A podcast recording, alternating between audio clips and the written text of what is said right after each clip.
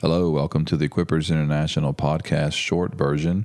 We're in Hebrews chapter 3. Today I'm going to read verses 7 through 15. So let me go ahead and do that first. Therefore, just as the Holy Spirit says, Today, if you hear his voice, do not harden your hearts as when they provoked me, as in the day of trial in the wilderness, where your fathers tried me by testing me, and saw my works for forty years. Therefore I was angry with this generation, and said, They always go astray in their heart, and they did not know my ways. As I swore in my wrath, they shall not enter my rest. Take care, brethren, that there not be in any one of you an evil, unbelieving heart that falls away from the living God.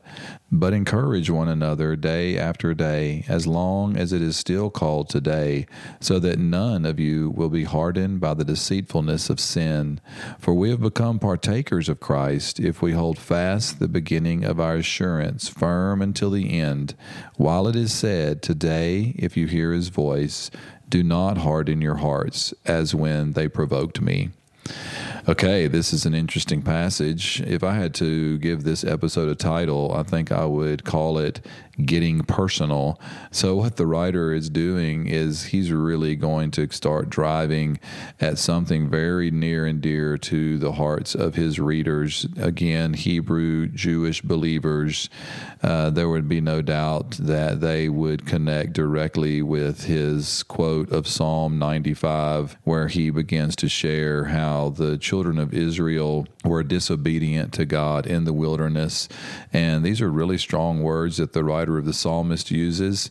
I love verse 7, how it says that just as the Holy Spirit says, just a great little statement to help us understand the, how the biblical writers saw the authorship of the scriptures, even the Old Testament, as being through the agency of the Holy Spirit moving in the hearts of men. So the writer of Psalm 95 is sharing with us God's perspective of how he dealt with the children of Israel when they disobeyed him in the wilderness and they put him to the test. So here's our idea again of trials and temptations and testings. In verse 8, it says that in the day of trial in the wilderness, the children of Israel did not pass the test.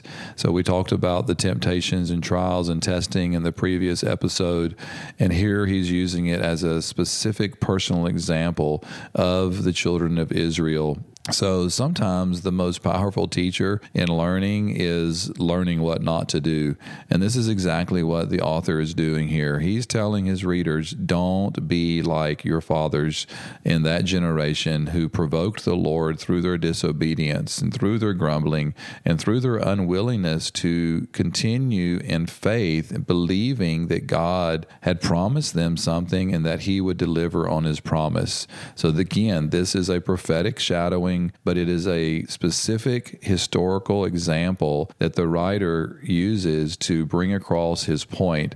So he's using this example the children of Israel to tell his readers, don't do this. And this is where he starts to get really personal. What he's saying would have really hit home with the Jews. They were very proud people, and the last thing they wanted was someone to tell them how badly their fathers had done in the past. But this is exactly what the writer does. And his exhortation for them is simple Receive what Jesus has done for you and let that be enough. Don't let your heart be led into unbelief because they're coming out of this whole context of Judaism where everything is offered to them in tangible realities the temple, the priesthood, the sacrifice, and all the traditions that they had. And he's saying that Jesus is enough. Jesus is better than all these things, and you have come to the place of faith and don't look back again. He's encouraging them to keep on believing and to encourage one another to keep believing. So, this appeal to go back to the things of Judaism was very strong.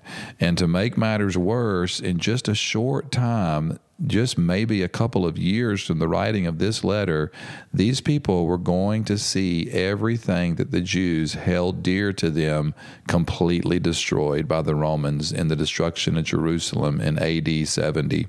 Now, we'll talk more about that as the letter goes on, but the writer encourages them to encourage one another so that they can continue in the faith in the midst of very difficult trials and times. So he reminds them in verse 14 We have become partakers of Christ if we hold fast the beginning of our assurance firm until the end.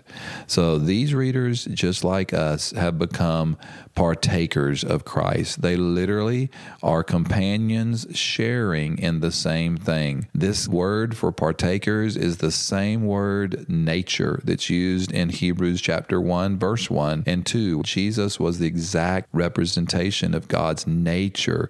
It's his being and it's this is a very unique word. It's only used one other time anywhere else in the New Testament. Luke uses it once just in reference to the disciples partners that are fishing with them that night on the sea. But in the letter of Hebrews, it's used several times, and it's the only other book in the Bible that uses this word, partakers.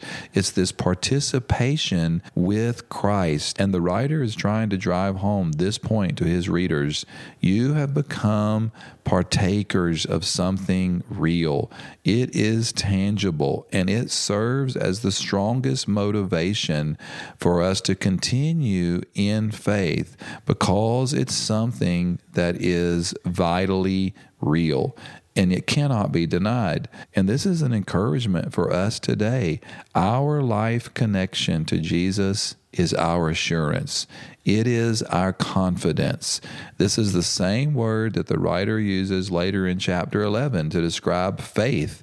He says it is the assurance of things hoped for. So here's my encouragement for us today as we look at these verses and these strong words that the writer of Hebrews gives to his listeners.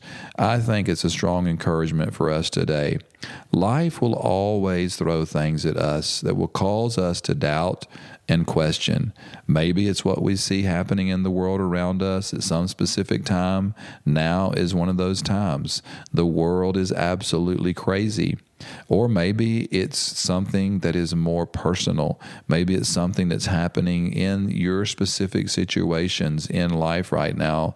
Whatever it is, our encouragement for one another is keep believing.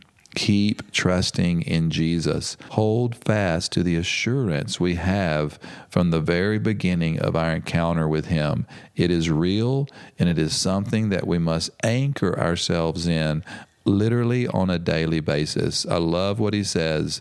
As long as it's called today, believe. Believing is something we do every day because every day is today. So today, I encourage you be strong and courageous and love Jesus more.